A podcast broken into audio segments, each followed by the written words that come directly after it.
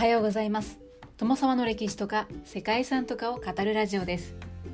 このチャンネルでは社会科の勉強が全くできなかった私が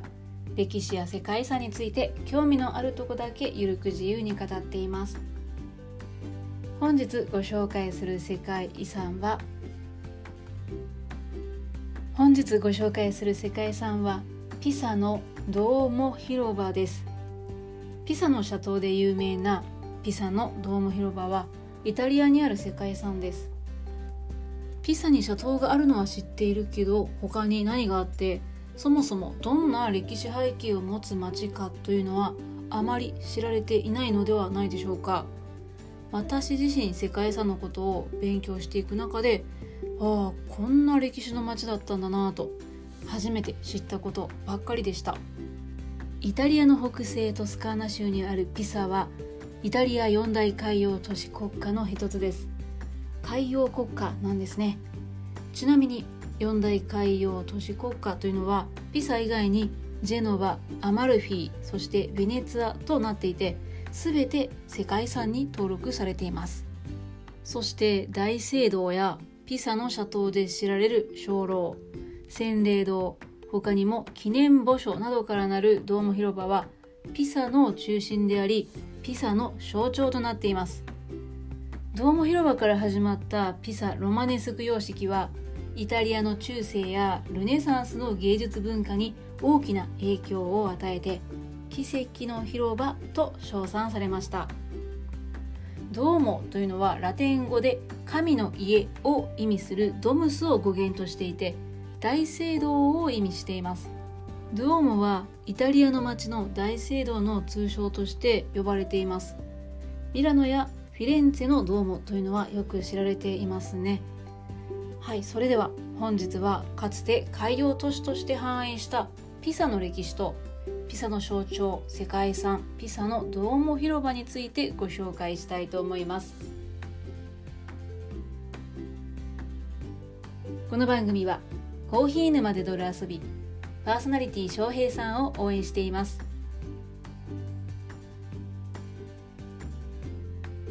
ピサはアルノ川とセルキオ川の合流地点にできた港湾都市でした。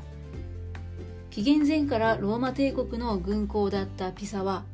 11世紀半ばに西地中海の覇権を握り13世紀末まで海運都市国家として栄えました。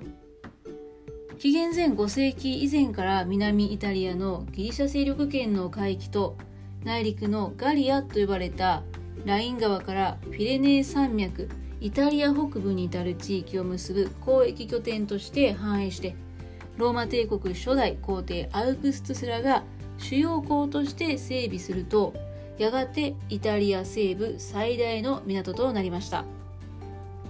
ただアルノ川とセルキオ川の2つの川の堆積物で港が埋まってしまうことで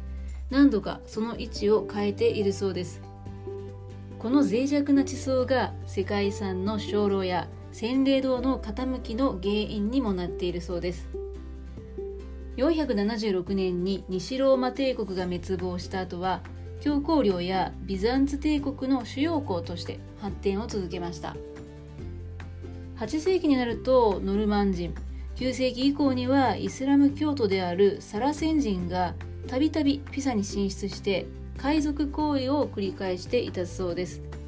ピサは海軍力を増強して対抗して時には北アフリカまで遠征してこれを打ち破っていったそうです。11世紀には北西 140km ほどに位置するジェノバとともに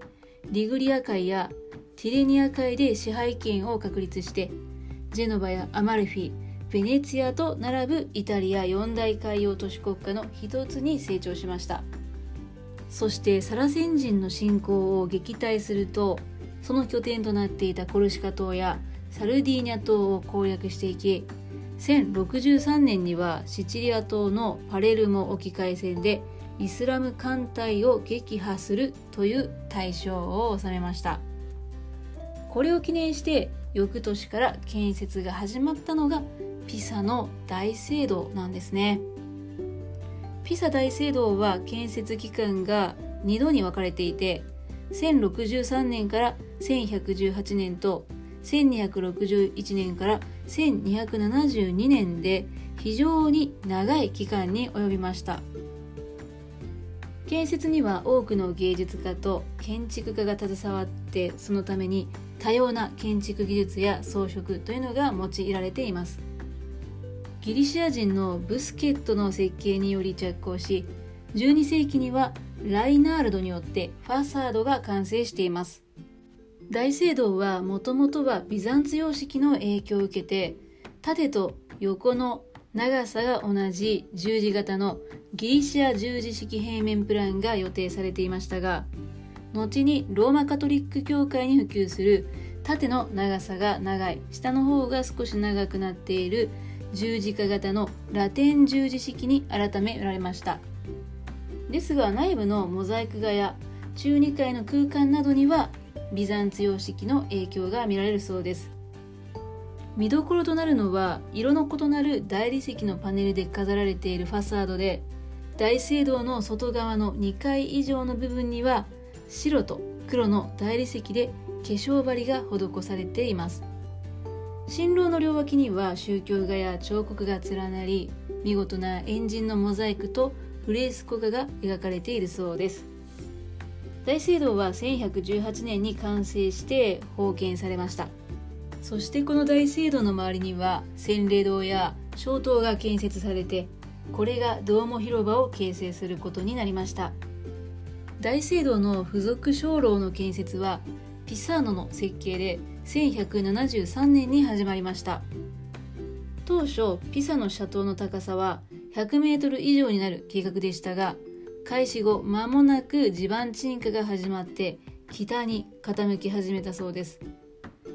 3層まで工事が進んだ1185年からは今度は南に傾き始め工事は中断されてしまいました。これは地盤が軟弱で塔の重さで傾き始めたと言われています。約100年後の13世紀の後半に工事が再開されましたがその際傾いた下層をそのまま残し5層目を水平に調整して建設が進められたそうです。ですがこの再建も7層目で中止されて結局完成したのはさらに100年後の1372年となりました。この間に7層目も傾いてしまったために頂上部分はステップの数を変えて高さを揃えているそうです。結果完成したのは計画の半分の約55メートルの8層構造の鐘楼でした。鐘楼の内部は空洞になっていて直径17メートルの円筒の中に294段の螺旋階段が頂上まで続いています。建物の外側は回廊となっていて円柱とアーチが巡らされていますが建物が傾斜しているため螺旋状に見えるそうです。その結果出来上がった外観というのが実は塔の美しさを一層強調しているそうです。倒壊の危機があるために1990年に塔への入場が禁止されましたが1997年に工事が行われて今後300年以上の安定が確認されたので人数制限はあるものの頂上まで登ることができるそうです。現在高さ56メートルを誇るこの鐘楼は5度から5.5度傾いていて頂上は垂直の状態と比較すると南に4メートルほどずれているそうです。4メートルって結構大きいですよね。鐘楼と呼ばれるだけあってピサの斜塔の最上階には7つの鐘があるそうですが鐘を鳴らすことで傾きが増すことを恐れて現在は鳴らされていないそうです。大聖堂の西に佇む少し不思議な形をした建物は洗礼堂で高さは約55メートル直径は約35メートルとなっています。洗礼は入信の際に行われるキリスト教の儀式で洗礼板に入れた聖水によって行われるそうです。この洗礼板を備えたのが洗礼堂で初期キリスト教建築やビザンツ建築ではよく教会堂とは別に専用の建物が建設されていたそうです。ピサのドーム広場ではこの習慣を引き継いで円形の洗礼堂が築かれました。設計はディオチサルビーで1152年に着工しましたがはいこちらも何度かの中止を経て完成は1363年にずれ込みました。洗礼堂は長い建築期間の間に建築スタイルを大きく変えていて下の部分はロマネスク様式上部はゴシック様式となっています。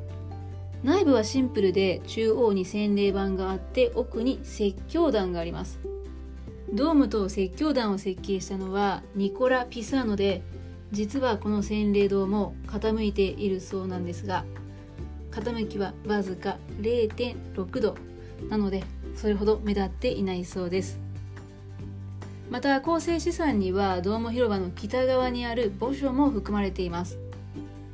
ピサに住む貴族の墓所として13世紀の後半に着工されて14世紀末頃に完成しています。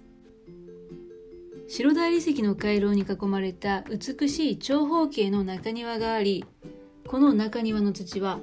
1200年に十字軍に参加したピサの大司教がゴルゴタの丘から持ち帰ったものとされています。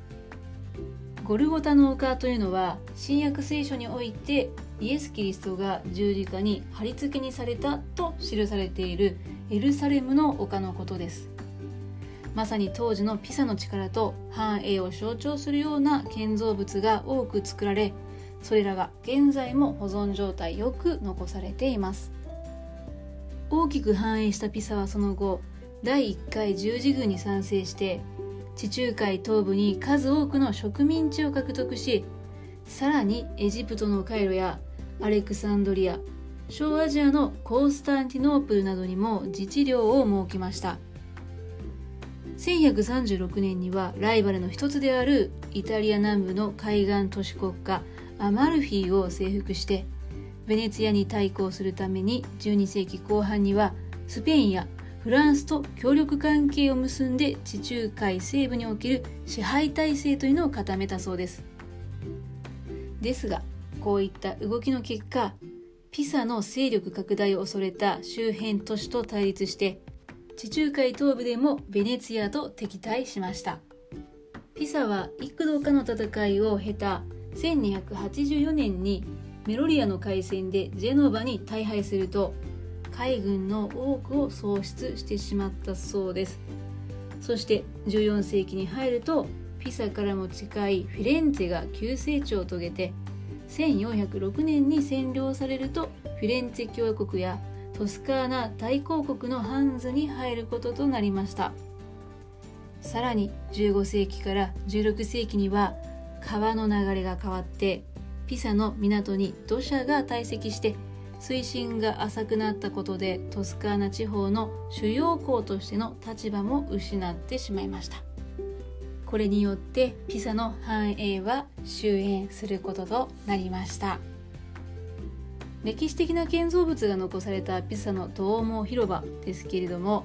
その中でも大聖堂と鐘楼が物理学に影響を与えたという話を聞かれたことはあるでしょうか。1564年にピサで生まれたガリレオ・ガリレイがピサ大学に通っていた19歳の時に大聖堂で揺れる青銅製のシャンデリアを見て振り子などの特性つまり振り子が往復する時間は振り子の揺れや幅や重さによらず一定であることを着想したと言われています。また鐘楼の上からは大小2つの鉛玉を落として同時に落ちることを確認した物質は質量によらず同一の自由落下を行うという落体の法則の実験を行ったとされています。はい。あくまでも逸話ということでその信憑性は定かではありませんがドーム広場は科学史においても重要な役割を果たしてきたということは間違いないようです。ということでシャトー以外にもピサの歴史背景や他の遺構についても知っていただけたでしょうか？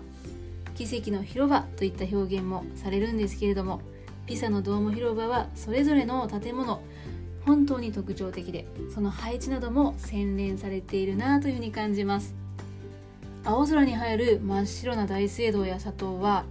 思わず何度もカメラのシャッターを切ってしまいそうな魅力がありますね。ちなみに私も訪れたことがあるんですけれどもはい。到着したのが夜だったので青空とは行きませんでした。それでもライトアップされた、まあ、それぞれの建築っていうのもね非常に引きつけられる美しさがありましたね。ということで非常に長くなりましたが本日は倒れそうな斜塔が有名なイタリアの世界遺産ピサのドーモ広場をご紹介しました。最後までご清聴いただきましてありがとうございます。では皆様本日も素敵な一日をお過ごしくださいね